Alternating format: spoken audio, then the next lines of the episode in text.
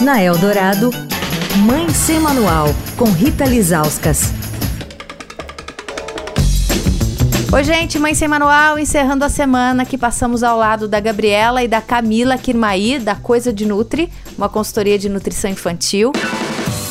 É, é, Gabi, a pandemia prejudicou demais as famílias, né? A gente sabe, a alimentação desregulou completamente, não só isso, né? Toda a rotina das crianças.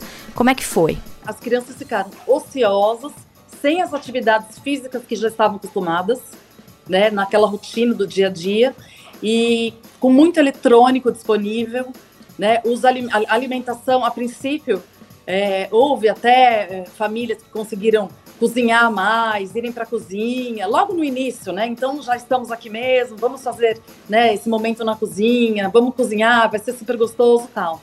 Passado um tempo, começaram a usar os industrializados novamente, tá? Isso aí aconteceu, e aí aquela praticidade que vem com um monte de coisa trash junto, e a criançada começou a comer muito mais, porque você estando em casa, você tem acesso à geladeira, aos armários, né? Então, a conta não fechou, né? E a conta chega, na verdade. As crianças, elas, é, entre 5 e 12 anos, é, foi a faixa etária mais atingida, e essas crianças, elas acabaram ganhando, em média, de 6 quilos, cada criança que acabou engordando, sabe?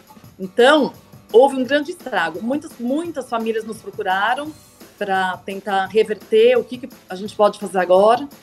Então, planejamento de, de dessas refeições, né? Então, antes de, de pensar o que vai ser consumido na casa, por que não sentar um dia do fim de semana, fazer um cardápio junto com as crianças, né? E realmente seguir. Trazer a criança junto para né, trocar ideias é muito, muito bom. Né? A criança gosta muito de participar, é a hora dos combinados também. Não ter em casa alimentos que não são interessantes, porque a hora que o alimento está em casa ele fica fácil. E na verdade, até os próprios pais têm que reconstruir novos hábitos, né?